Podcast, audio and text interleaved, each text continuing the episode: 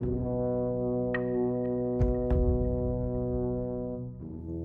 escape under cover of night. Packing what little you own into a sack, you toss it over your shoulder and join a handful of others on the back roads. The journey would be perilous enough as it is, but your skin color and station in life make it all the more dangerous. But what are your choices? Stay where you are and serve your oftentimes abusive oppressors for the rest of your days, or take a chance at freedom? You decide you'd rather die free than live in shackles. After all, the nation's Declaration of Independence states, quite clearly, that all men are created equal that they are endowed by their Creator with certain unalienable rights, that among these are life, liberty, and the pursuit of happiness. You want a taste of these rights for yourself, and by God, you're going to get them or die trying.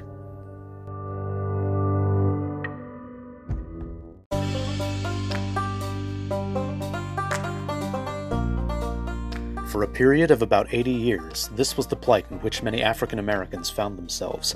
A network of routes that linked the American South with the northern free states, the Underground Railroad helped save the lives of an estimated 100,000 slaves between 1800 and 1865 alone.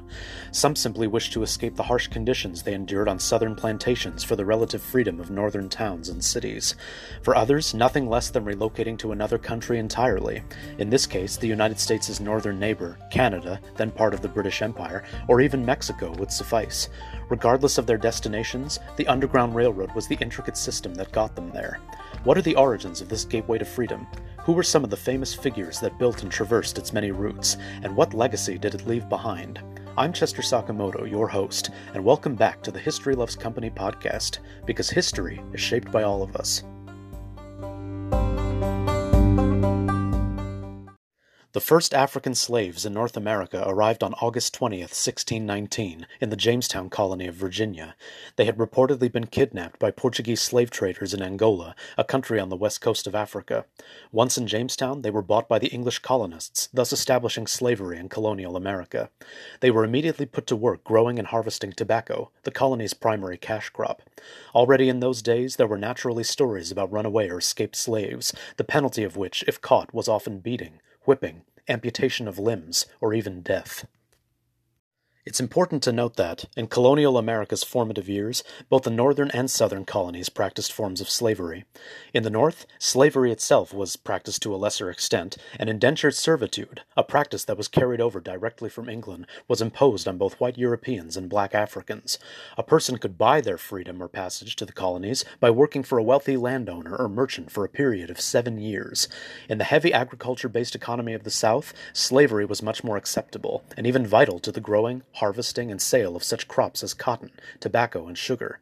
But by the early 18th century, shifting attitudes in the North slowly but surely began to bring about changes. What was once acceptable in New England was seen as a heinous crime against humanity by certain religious factions of the time, namely the Quakers.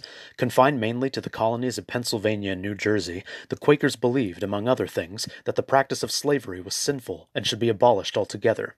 A Christian faction whose roots can be traced back to England, the Quakers founded barbaric and began establishing staunch anti slavery organizations and campaigns, the first of their kind, in towns and cities where they settled.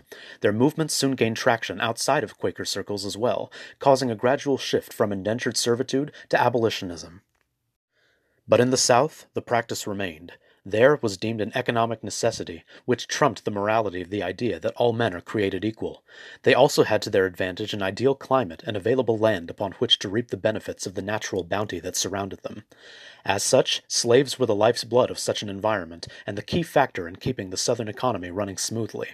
The rift caused by these differing opinions would peg North and South against one another, and, though they would unite to fight their shared enemy, the British, during the American Revolution, it would set the stage for the American Civil War a little under a century later. As early as the late 18th century, the first slave escape routes were laid down. They crisscrossed much of the known country at the time. Perhaps not surprisingly, it was the Quakers who were among the first groups to help these runaways, providing them with food, shelter, and even passage to freedom. By 1793, the situation of escaped slaves had gotten so out of hand, unquote, that the fledgling United States government implemented the Fugitive Slave Act, in which officials of so named free states, those where slavery had been outlawed, were required to aid and assist slave owners in the search for their missing property. However, the citizenry of said free states, more often than not, opted to look the other way, aiding the fugitive slaves and helping them to escape to safety. For years, Southern plantation and slave owners griped over this act, stating that it wasn't strict enough and that Northerners took it too lightly, as it didn't directly affect them. As a result, the Fugitive Slave Act of 1850 was implemented nearly 60 years after the first. Part of the famed Compromise of 1850, during which time the federal government sought to appease both Southern slaveholding interests and Northern abolitionism, this new act created harsher penalties for escaped slaves and those who helped them. Not only that, but it also installed a panel of commissioners, namely Southern Democrats, who were sympathetic to the slave owners' plight. During this time, many fugitive slaves were captured and returned to their masters. Regardless of these two acts, by the early 19th century, what would one day become known as the Underground Railroad was well underway. What arose was a complex yet ingenious system that used coded language borrowed from the railroad industry. Conductors guided the runaways along the way. They could be black or white. The former oftentimes had been slaves themselves at one point and led them through the safest and lesser known routes to get them to safety. Stations or depots along the way were safe houses where the slaves could hide, rest, and enjoy a meal. They could be churches, schoolhouses, or even private residences. They were run by station masters, black or white individuals or families who opened their doors to aid the fugitives. Despite this terminology, the name Underground Railroad didn't come into being until 1831, when a Kentucky slave owner famously blamed, quote, an underground railroad, unquote, for one of his slaves' sudden disappearance. The slave, Tice Davids, had in fact fled to neighboring Ohio, a free state. Use of the term became official in 1839 when it appeared in an article of a Washington, D.C. newspaper. Much like an actual railroad, there were many routes which comprised the Underground Railroad at its height, roughly 1850 to 1865. Naturally, many of them led to the north. The ones most traveled were those that led their passengers through Ohio and to points further west like Indiana and Iowa. Still others led through the northeast, with Pennsylvania a frequent resettlement for runaway slaves.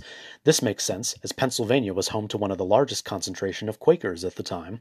Some slaves opted to make their new homes in New York or Boston, but many chose to skip the North entirely. The aforementioned Fugitive Slave Acts, namely the revised one enacted in 1850, meant that those on the take were keeping their eyes peeled, even in the North. For a number of runaway slaves, nothing less than making the trek all the way up to the Canadian border would suffice. Canada at the time was still under the jurisdiction of the British Empire. It wouldn't receive its independence until 1867. As Britain had abolished slavery in the early 19th century, the fugitive slaves saw the opportunity to make a fresh start in America's neighbor to the north. In fact, several operators on the Underground Railroad had established themselves there permanently, working to help the escapees arrive safely and settle into their new home. Once there, the former slaves could live wherever they wished, serve on juries, and even run for office. Even fewer sought refuge not in the Free States, not in Canada, but in Mexico. That country, which had outlawed slavery in 1829, saw fugitive slaves sneak across the border by crossing the Rio Grande in Texas on bales of cotton, sneaking onto cargo in ferry ships bound for Mexican ports, or riding horses across vast expanses of desert. Some abolitionists and free slaves even petitioned to set up colonies there to help other escapees. A number of notable figures served the Underground Railroad throughout its history, some of whom would go on to become legends in their own right.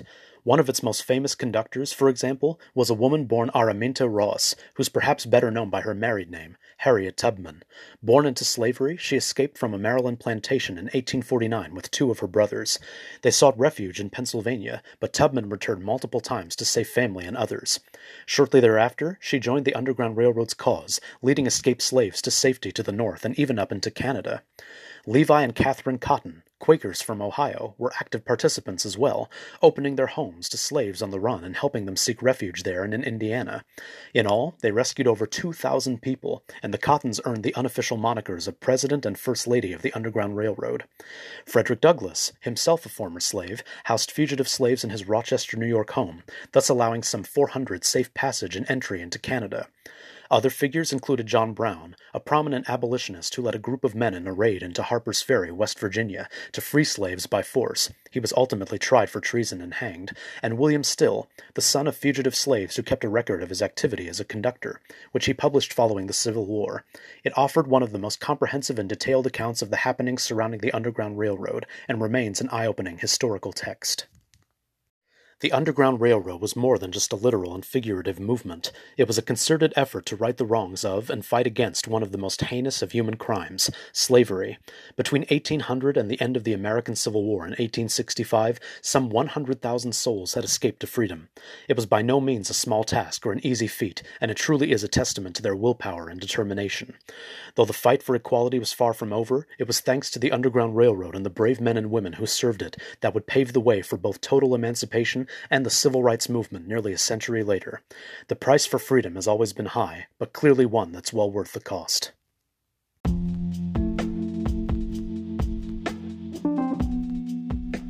That's all for this episode. Thanks for listening. It's February, history fans, which means that it's Black History Month. Every Thursday this month, beginning with this episode, I will be spotlighting figures and events in African American history, and I hope that you'll join me. Remember, if you like what you hear and would like to support me to ensure continued quality content, please consider becoming a monthly supporter. Just go to anchor.fm slash historylovescompany and click the support button. Once there, you'll be able to choose monthly support plans in three different tiers that fit any and all budgets. Be sure to listen and share as well. Every bit counts, and I'm grateful to all of you. Tune in next Thursday for another special Black History Month episode of the History Loves Company podcast, because history is shaped by all of us. This is Chester Sakamoto signing off. See you next week.